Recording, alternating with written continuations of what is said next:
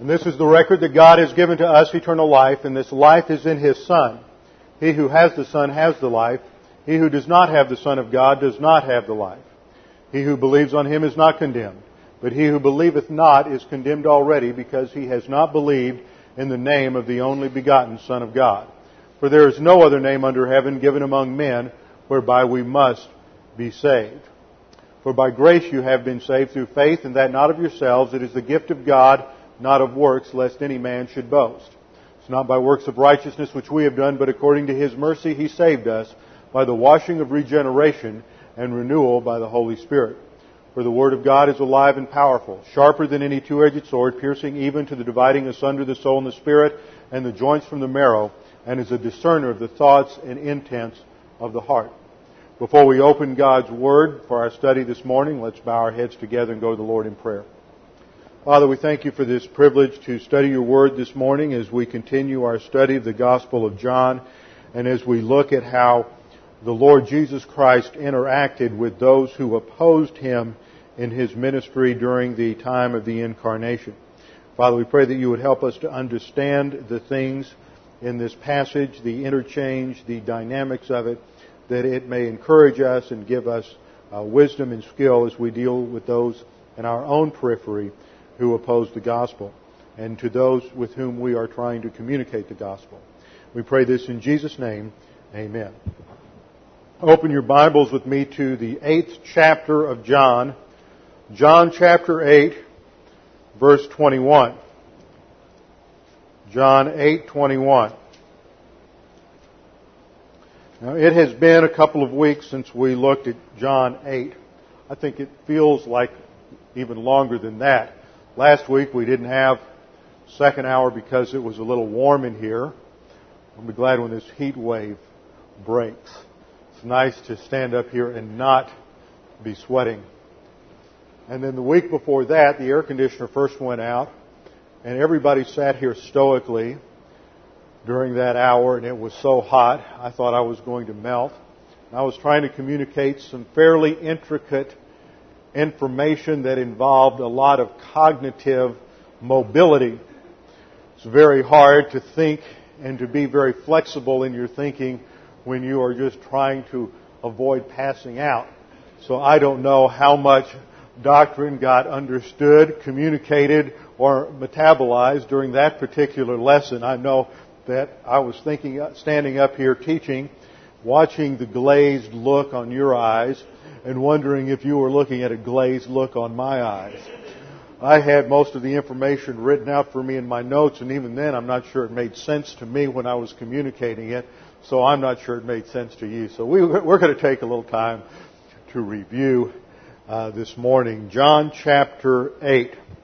This is the more I study the section we're in and study this gospel, the more I'm impressed with the fact that when John wrote this, he has in mind a courtroom scenario.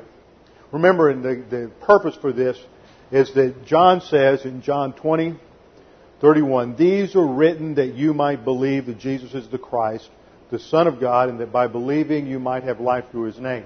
When he says these are written, it refers to the previous verse where it talked about the fact that Jesus did many more signs. So when John says that, he says these signs are written, and there's basically eight signs in the Gospel of John around which much of the Gospel revolves. John is building a legal case that Jesus is the Messiah. This is evidenced in one way by the fact that he continuously uses courtroom terminology such as the word for witness, martyreo, which means to testify, to give witness in a courtroom situation. And there are seven different witnesses that are brought forth in the gospel to give testimony to the uh, person and work of Jesus Christ. And so there's this, this mood of a, uh, of a courtroom proceeding that hangs over this whole gospel. And as we got towards the end of chapter 4, made our shift into chapter 5, there is a, sense in which the, the, the movement in the epistle changed. I don't know if you've caught that. But starting in chapter 5 through the end of chapter 12, and we're right in the middle of that now, in the middle of chapter 8, we have a series of head-on confrontations between Jesus and the Pharisees. And there's one confrontation after another. And what we're seeing is a courtroom scenario. On one hand, there is the prosecutor. On the other hand, there is the defense. The prosecutor is the Lord Jesus Christ representing the kingdom of God, and he is bringing a charge against the human race represented by the Pharisees. And the Pharisees are the defense attorney in a sense. And so there is this clash as the prosecutor is laying out his evidence for who he is and what God is doing in human history. And in opposition, we have the Pharisees. So think about it in that sense. It's a very uh, antagonistic uh, situation, a very controversial situation, just like you have in a courtroom setting. Now, when we came to the end of chapter 7, all the events in chapter 7 took place during the Feast of Tabernacles. And then there was the uh, interlude after the, after the end of the feast. There is the interlude where we saw that this episode with the woman taken in adultery.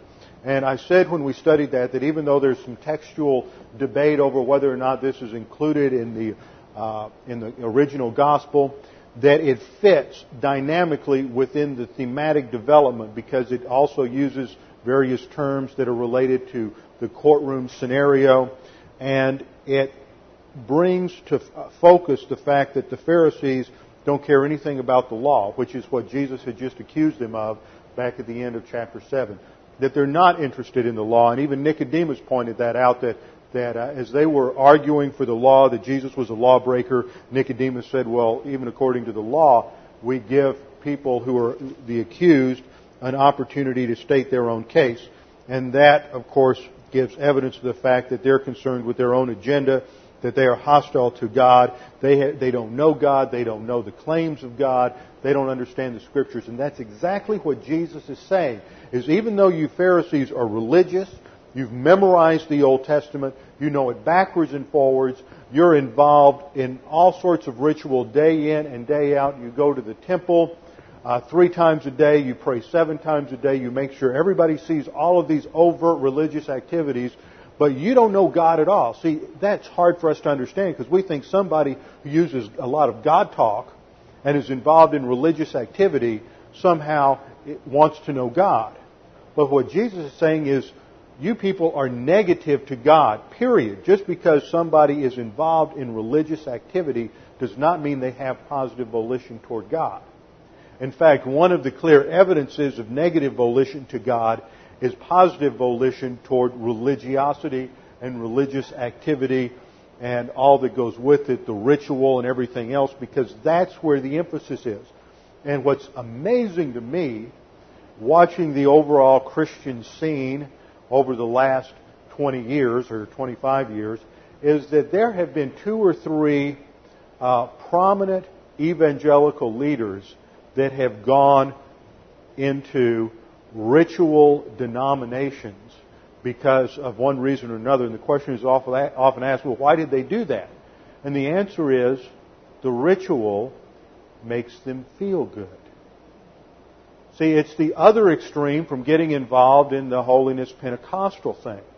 See, that too is emotion and experience that lifts people up and gives, gets them jazzed and makes them feel good and they go home and they talk about how wonderful God was. But you can get that same kind of emotional uplift through the participation in certain ritual. It makes them feel good. It's just, you know, different strokes for different folks. But it's the same thing. It's a rejection of truth and teaching in favor of ritual and experience. And Jesus is uh, confronting the Pharisees as the leaders of the nation Israel. The Pharisees, the Sadducees, the Sanhedrin makes up the governing body of Israel, and it's composed of members of both the Sanhedrin party and the Pharisaical party. And these are used as representative of the leader, leaders of the nation. Now, some people have said that it, perhaps as many as 30 or 40 percent of Jews at the time of the incarnation accepted Jesus Christ as Savior. I don't know how they make that claim. I know that there are many passages, and we're going to see a reference to it in this passage. We saw a reference to it in the uh, Feast of the Tabernacles in the last chapter that as people heard Jesus make this claim, the scripture says many believed on his name. So we know that many are truly saved. Many are responding positively to him, but the majority do not, and the leadership does not.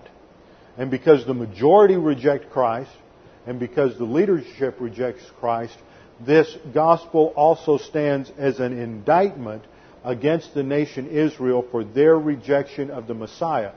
And John is marshaling all this evidence, sort of a subpoint to everything, is to show that there was more than enough evidence to demonstrate that Jesus was who he claimed to be. That he was the Messiah, he fulfilled all the Old Testament prophecies, and he was qualified to go to the cross to die as our substitute. There's more than enough evidence, but in spite of all the evidence, he is rejected. Now we came last time to the section from verse 20, or verse 12 down through verse 20. And we see this interchange between Jesus and the Pharisees. And it begins with this pronouncement. Now remember the context. They've just had the confrontation with the woman brought in adultery. It happened very early in the morning. The sun has just come up. We're told that Jesus went out at the break of day in, to go to the temple that morning and he began to teach. So people were up very early. It may be hard for some of you people who are night people to understand, but there are those of us who do think that true spiritual life takes place before 6 a.m. in the morning. I know that's hard to understand. When it gets to be about 9 o'clock at night, uh, the lights are off and nobody's home as far as I'm concerned. It just, Eh, I've noticed that for years. I, one time when I was in seminary, I was trying to earn a living in sales. And I was selling insurance. And one of the things that we had to do was make calls. People weren't at home during the day, so we'd have to make calls at night. By 7 o'clock at night, I'm gone. I do not have the energy or the motivation to do anything, and I just had to go find another job because the last thing I want to do in the evening is really get involved in a whole lot of cognitive activity. I would rather just kick back. Of course, I try to get up around 5 or 5.30 in the morning, and I try to do most of my studying because I'm the most productive in terms of my studying by 11 o'clock in the morning or noon. So that's when I try to get most of my work done. And apparently Jesus was a morning person as well. So that must be the path to higher spirituality. We're supposed to be Christ-like, aren't we? Well, maybe that's pushing it too far. So it's very early in the morning, and they've just had this confrontation with the woman taken in adultery, and that probably took no more than 20 or 30 minutes.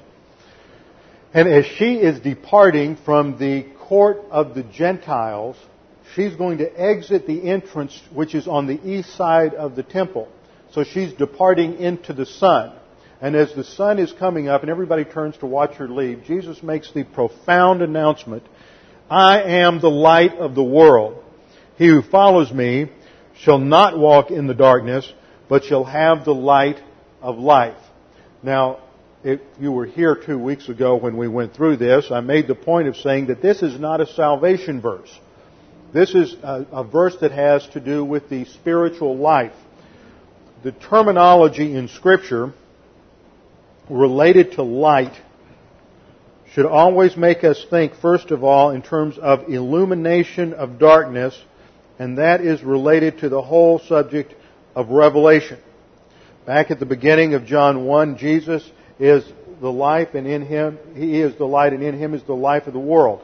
So this is fundamental to his character. He is revealing God to mankind. So he says, I am the light of the world. So this has to do with illumination. So let's do this. We'll have revelation here.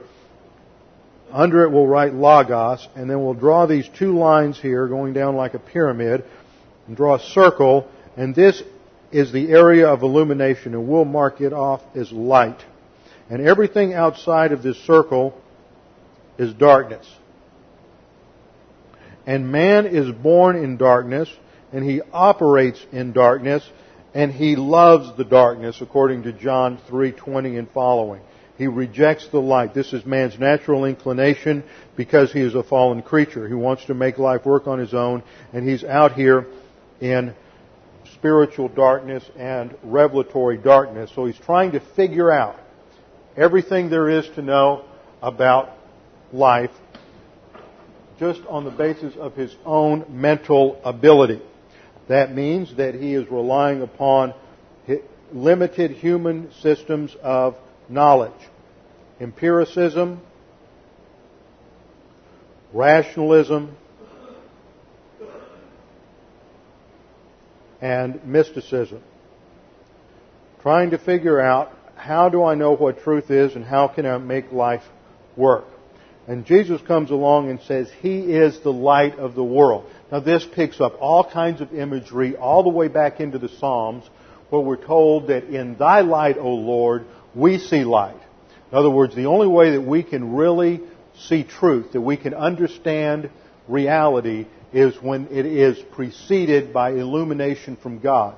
It is not to say that reason or experience don't have their place. They have their place, but the starting point is always divine revelation. He tells us what the issues are, and then there is development from that point on. This is analogous to what took place in the uh, initial week of creation. When God created the heavens and the earth, there was light, and God separated the light from the darkness, and He called the light day, and the night and the darkness He called night. God began to develop vocabulary, and He began to identify certain things. And all the way through those six days of restoration, you see how God creates certain things and He names certain things, but He doesn't name everything. And then He comes down to the animals and He says, He creates Adam and He says, it's your job to name the animals. God provides the starting point and then man operates within the framework of that starting point. Man doesn't start autonomously out here somewhere and decide, okay, the starting point is going to be human experience, or up here the starting point is going to be human reason, or down here the starting point is going to be my intuitive impressions. The starting point is revelation, and then on the basis of empiricism, on the basis of reason, on the basis of, of logic, we develop within those parameters that God sets forth. And so light is then going to be the source of truth with the capital T. Now all of this is important because everything that's going to happen in the rest of this chapter, in this whole confrontation with the Pharisees, flows out of Jesus' statement here that He is the light of the world. He is the source of truth. He is the source of illumination. And those who follow me shall not walk in darkness. And we said that that word follow, which is the Greek word akoloutheo, A-K-O L-O-U-T-H-E-O, is the word to follow someone else's leadership. And Jesus is, uses this, he said, not, this is not We'll put this sign up here. This is not equivalent to faith, to saving faith, salvation faith. This has to do with living the spiritual life. This is not entering into salvation. Jesus said, if you are going to meet, be my disciples, you have to be willing to take up your cross and follow me. Well, that involves human works and human effort. And that's antithetical to the gospel. The gospel is faith alone in Christ alone. So there is a distinction between trusting Christ as your Savior, which has to do with justification, salvation, phase one, and following Jesus, which has to do with the spiritual life, which is the concept of sanctification. So Jesus is talking here, he's beginning to address himself to the issue of spiritual life, which he'll come back to in verse 31 briefly. He keeps getting interrupted by the unbelievers. See, unbelievers can't understand spiritual truth, so Jesus starts trying to teach some things about spiritual truth, and he's immediately uh, confronted by this antagonistic, Pharisaical, legalistic crowd who want Jesus to dance to their tune. And Jesus is not going to dance to their tune. This is, always happens to us as believers whenever you're talking to an unbeliever. Here you are, an unbeliever, and you're operating on divine viewpoint. This divine viewpoint is informed by divine revelation. You are in the light and you realize what the real issues in life are and what the real starting point in life is. And then you're trying to communicate the issue to some unbeliever and he's over here standing on human viewpoint concepts of knowledge. And so this unbeliever is going to turn to you as a believer and say, prove Jesus died on the cross for my sins or that, that you're right or that God exists or something like that. And as soon as he says this, he is, his very question, his very question assumes a certain view of reality. Now that view of reality is this human viewpoint concept of reality and truth and proof which is antithetical to a divine viewpoint concept of reality and truth. Now, if you answer his question, what you're doing is basically validating his assumptions about reality. Now, this is where it gets tough. Now, not everybody you witness to is going to be this way. You don't have to do, we, we've seen this with Jesus when he, when he handled Nicodemus one way, he handled the Samaritan woman another way. You know, different people have different issues and come from different backgrounds. But when, when you have a, a, a more intellectually challenging situation, you have to think a little bit, sort of like a chess player. You have to know why they move the way they move. And Jesus knows what's going on here because the Pharisees do the same thing and they say, you're bearing witness of yourself, therefore your witness is not true. What they're saying is, okay, we have a law. That law says that you can't bear witness. There has to be two witnesses. Now, the law applies to a man. So their underlying assumption is, Jesus, you're just a man, and therefore you you have to come under the Mosaic law just like everybody else. Well, Jesus is not going to validate that assumption. So Jesus is going to clarify things, and then he will say, on the basis of your assumption, assuming what you're saying is true, I've got two witnesses. But he never validates their assumption. And that's the move that's going on here.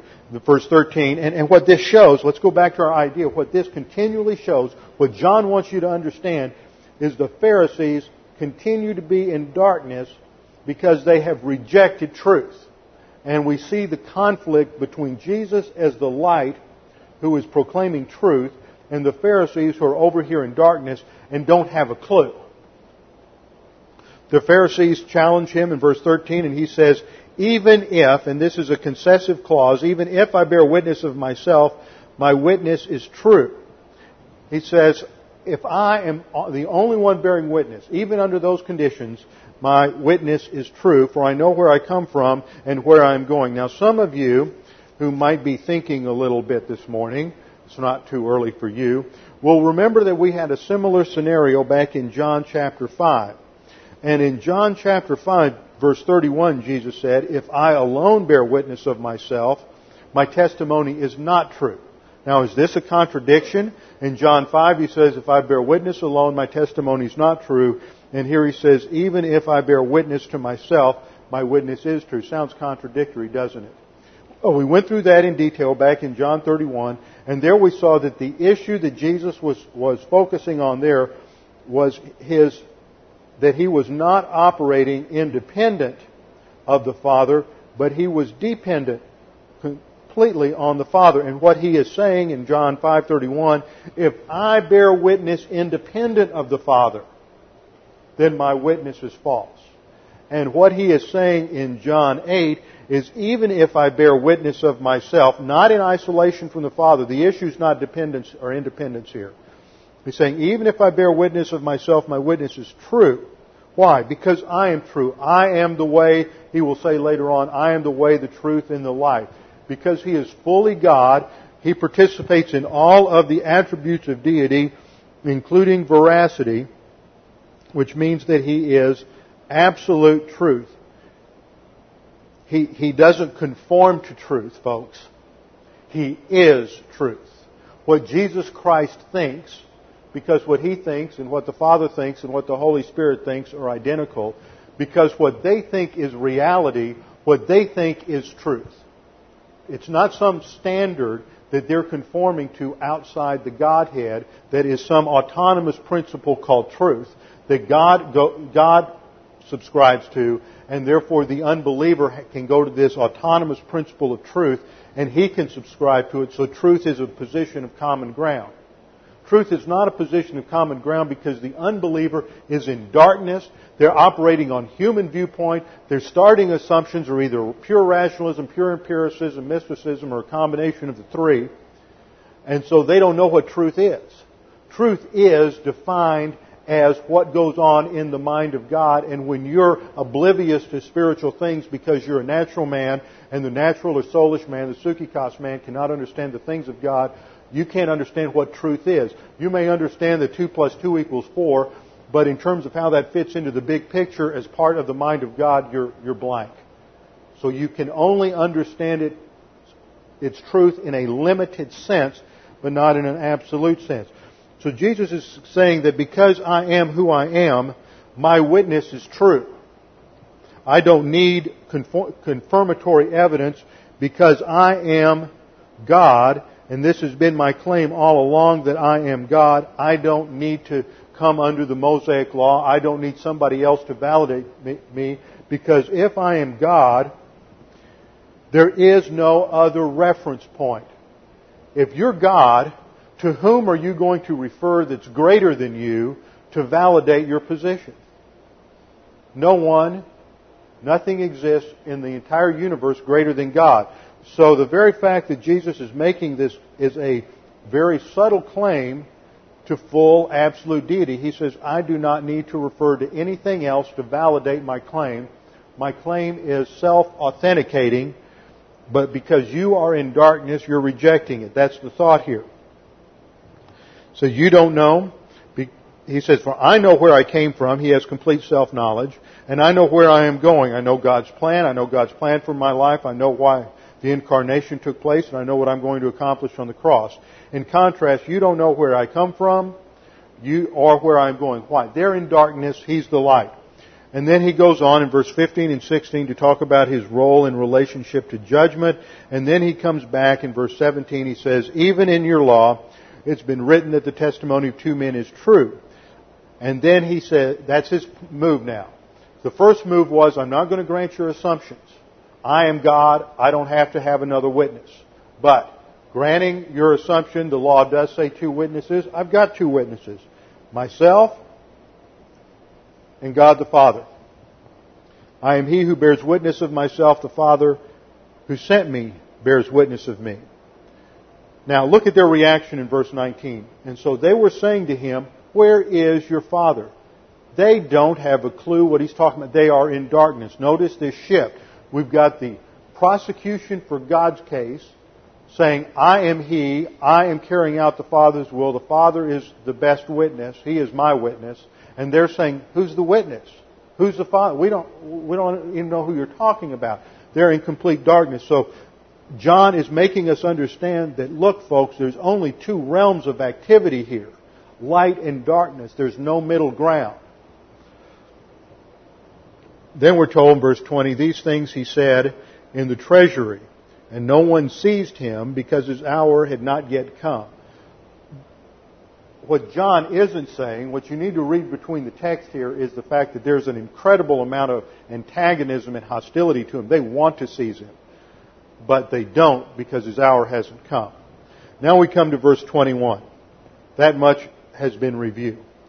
Jesus then responds to their reaction and he says, I go away and you shall seek me and shall die in your sin.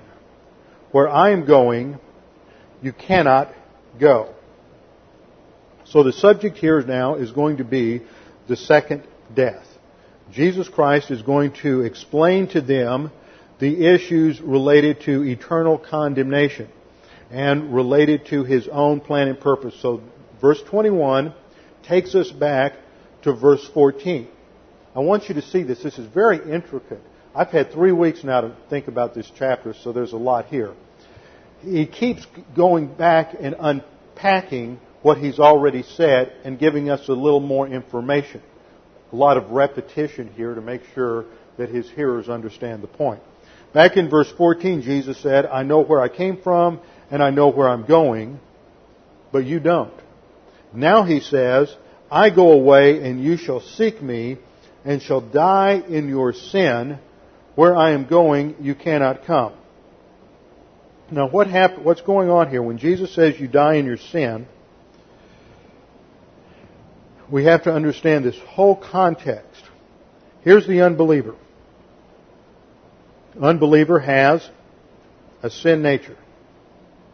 Now, on the cross, Jesus is going to pay the price for every single sin so that sin is no longer the issue. But because the unbeliever does not accept the payment of Jesus Christ on the cross, the problem of the sin nature, and that's the thrust of sin in the singular here, he's going to change it to sins in about three verses. But sin emphasizes the sin nature. Because they possess a sin nature, they cannot go to heaven.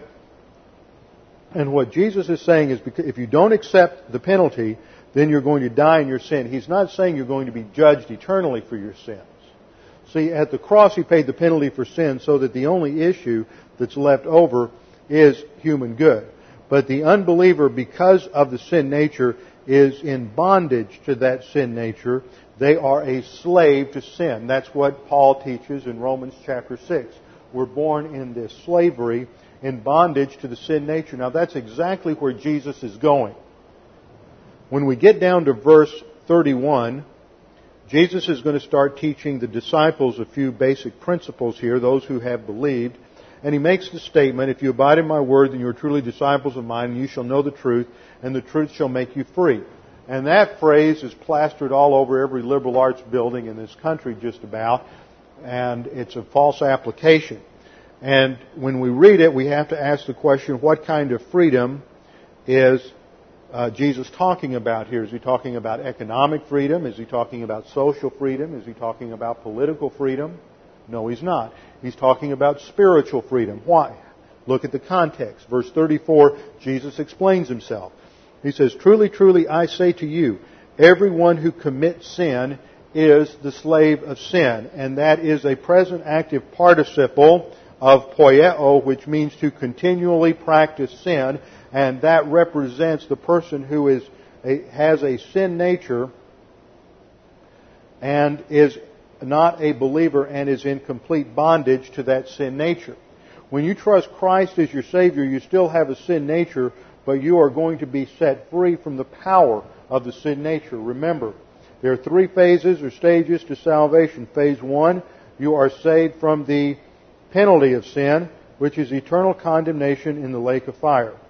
Phase two, we are saved from the power of the sin nature, and that's the process of the spiritual life where we learn to put to death the deeds of the flesh and to follow and walk by means of God the Holy Spirit so we don't carry out the lusts of the flesh. And then phase three, we're absent from the body, face to face with the Lord. We leave the sin nature behind. We're minus the sin nature. We're glorified. So we are freed from the presence. We're saved from the presence of sin. So what's happening here is Jesus is saying that those who practice sin are slaves to sin. You're not freed from the sin nature until the point of salvation. When you are freed from the power of the sin nature and you don't experience that, that's not real in our experience until we learn doctrine and start to apply it. But we are positionally free at the moment of salvation and experientially free as we abide in the Word and that is fellowship with two connotations there fellowship with, with the Lord and persistent learning and application. And we'll see that when we get there. But I, I, what I'm trying to do is give, us, give you an overview as we go through this discourse to understand what Jesus is really talking about. So when he says, I go away and you shall seek me, he is talking about two things. I go away, number one, I'm going to go to the cross. And number two, I'm going to ascend to heaven. And you shall seek me. They're going to look for him. They're not going to know where to find him. They're in, in, in their antagonism to him. And Jesus says, and you shall die in your sin.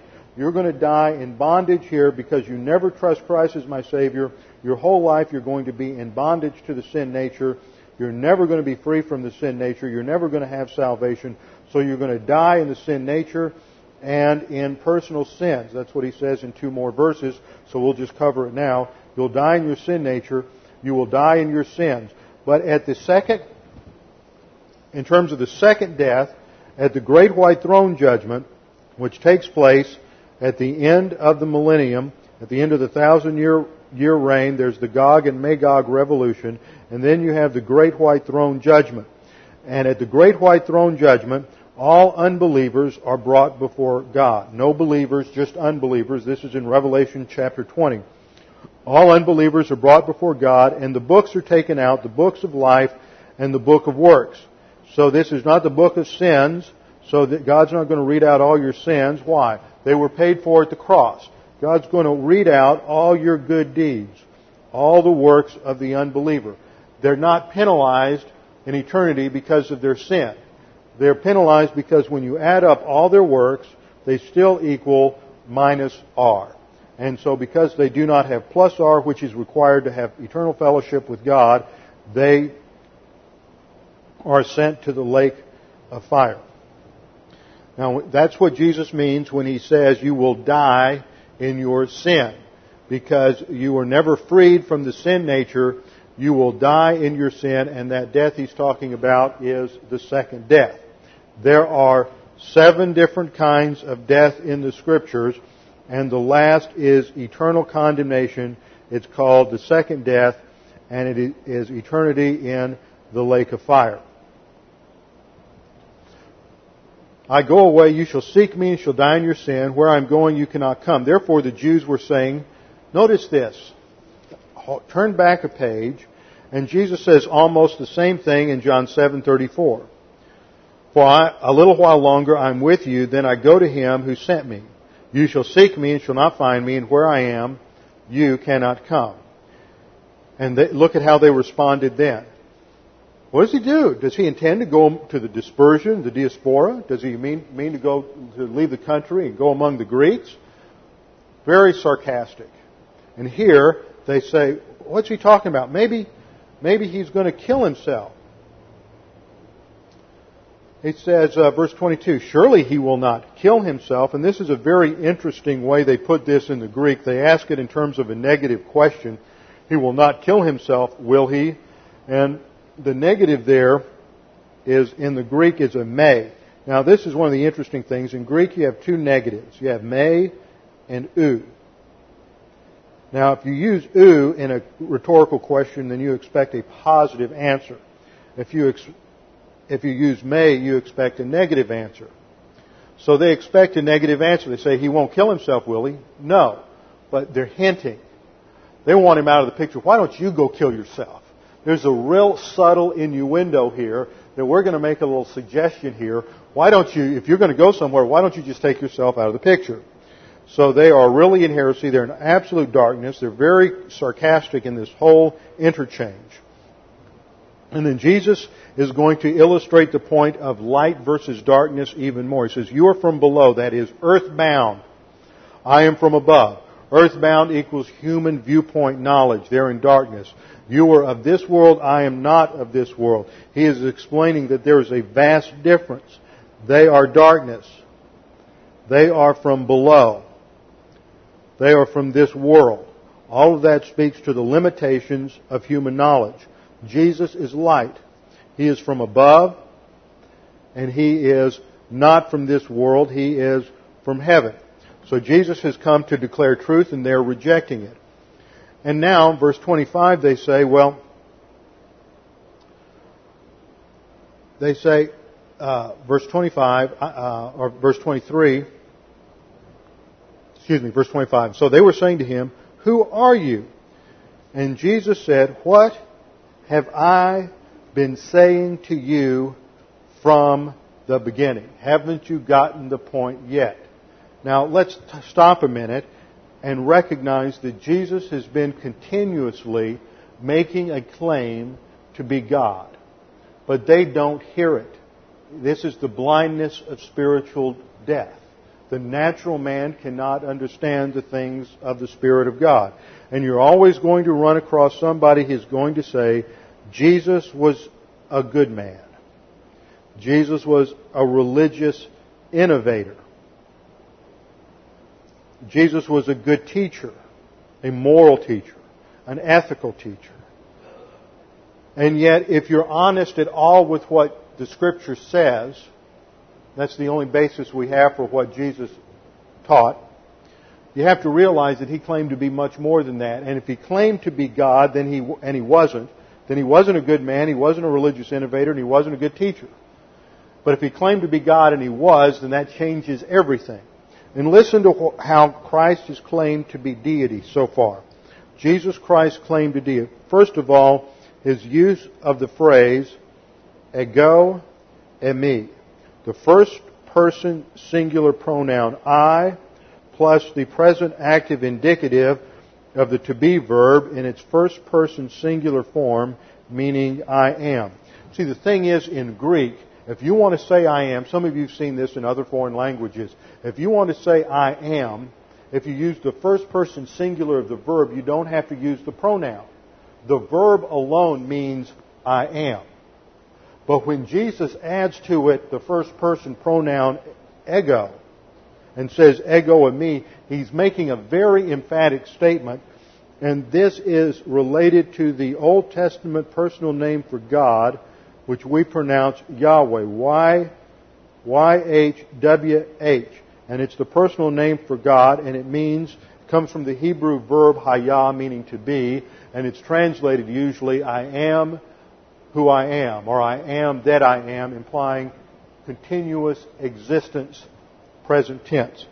So Jesus has used this term, ego eimi, to apply to himself many times so far. In John 4:26 he used it to refer to the woman at the well. Now the interesting thing about this and we're going to see it in this passage as well that in the New American Standard sometimes they it's not clear that he's saying I am. They add a pronoun to it I am who and they add a or that I am that and they add something that's not there and it's real clear Jesus says to the woman I am the one who is speaking to you. It's very emphatic in the Greek that he is making a claim to deity. In John 4:26 and John 6:20 he says I am to the disciples. John 6:35 he says I am the bread of life. John 6:48 he says I am the bread of life. John 6:41 the Jews complained because he said I am the bread of life. John 6:51 he said I am the living bread that came down from heaven and in John 8:12 he says I am the light of the world. This is just the beginning. So he claims to be deity by his use of the phrase, I am. Second, Jesus claimed to do the identical functions of God the Father. In John 5:18, he said, "The Father is working and I am working." And he used the same verb both times, in energeo, which was to emphasize the fact that he is carrying out and performing the identically same work as God the Father which means that he is claiming full deity. Point three. In John 5:19 and John 5:25, Jesus claimed full deity by calling himself the Son of God. He claimed to be the Son of God. Now remember, in Aramaic idiom, when you claimed that you were the son of something, whatever you were the son of, that was the character quality that you were claiming. For example, uh, we saw that Barnabas was a son of encouragement. That meant that he was an encourager. If someone was a um, uh, difficult person to get along with, then they were called as SOB, a son of Belial. I saw some of you thinking something different there. Just wanted to see if you were awake. So that indicated that they were of an antagonistic disposition. So when Jesus claims to be the Son of God, he is claiming to be God. He is claiming full deity. Point number four. In John 5:21 and in John 5:28, Jesus claimed to be the source of life and to give life like God the Father. He claimed to be the source of life and to give life like God the Father. Point number five. In John 5:22, Jesus claimed to have the same right to judgment as God the Father. That he could judge just as God the Father judged. So he has the same right of judgment as God the Father. Point number six. He can be given the same honor as God the Father in John 5:23. So he is to be worshiped in the same way that God the Father is worshiped. Point number 7. He claimed to give life to the dead just as God the Father could give life to the dead. John 5:21. Point 8. He claims to be sent directly from heaven. This is found in John 6:29, John 6:38, John 6:51, John 6:57, and in 7:28 to 29. He claims to come directly from God the Father. And then finally point number 9 in John 6:46, he claims to be the only one who has seen God and therefore the only one who can reveal God. Now when you look at this, you realize it is absurd for anyone to say Jesus never claimed to be God. He's only a good man. So the next time you witness to somebody, now you have a little ammunition. And as we go through the rest of John, we're going to see a whole lot more of this. Jesus clearly, again and again,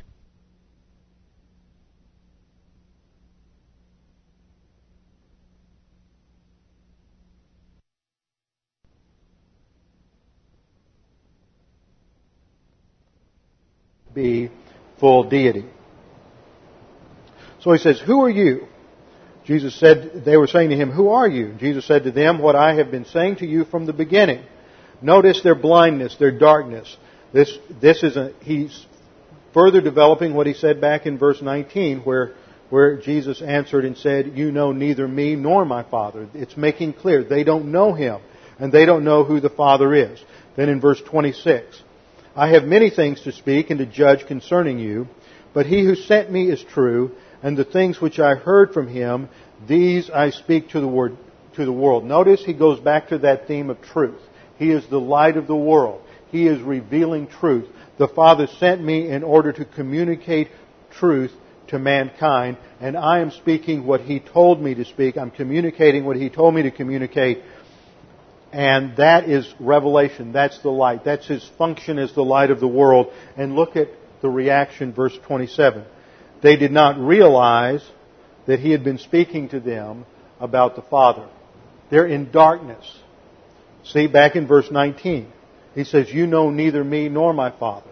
And here, after this interchange goes on, they have no idea that he's talking to them about the Father. They're in spiritual darkness. Why? Because they are negative to God.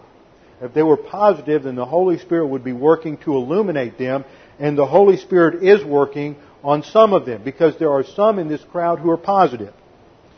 Verse 28, Jesus therefore said, When you lift up the Son of Man, then you will know that I am He, and I do nothing on my own initiative, but I speak these things as the Father taught me.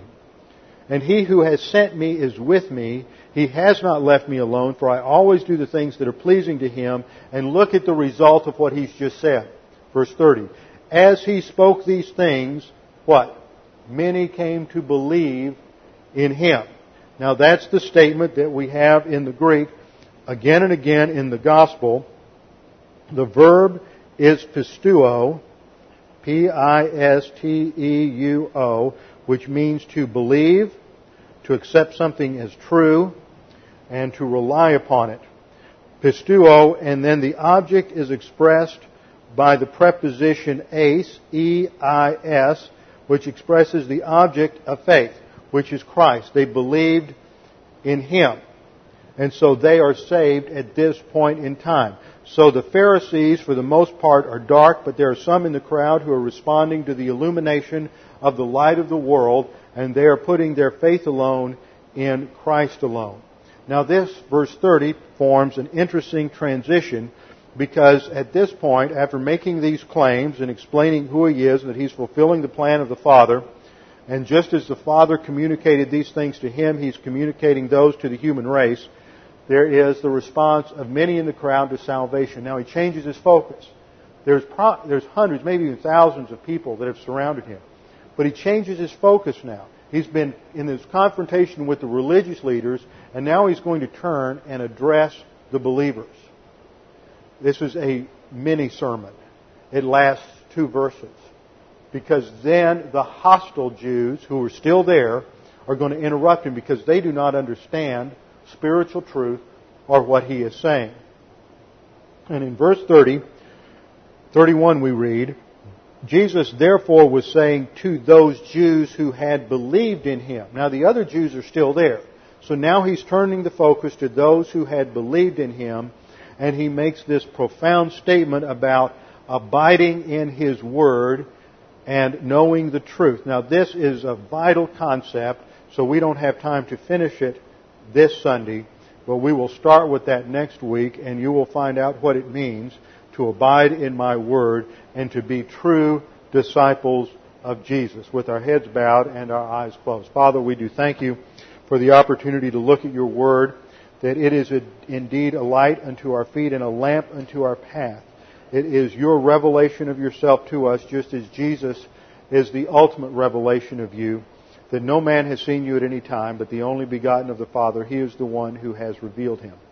Now, Father, we pray that we can understand these things under the teaching ministry of God the Holy Spirit. And you will, as you illuminate us through your word, you will help us to see how these things apply to our lives.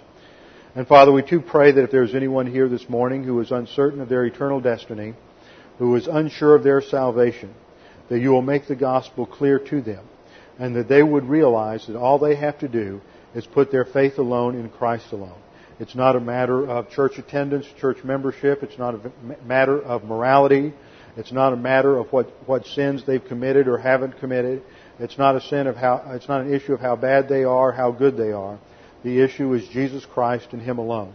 Scripture says, believe on the Lord Jesus Christ and you will be saved. It's not by works of righteousness which we have done, but according to your mercy you saved us. So Father, we pray that if there's anyone here uncertain of their salvation, that they would take the time right now by forming the words, the prayer and thought alone that they would accept Jesus Christ as their Savior. So, Father, we thank you for this time, and we pray that you would help us remember these things to apply them to our thinking and to our life. In Jesus' name, amen.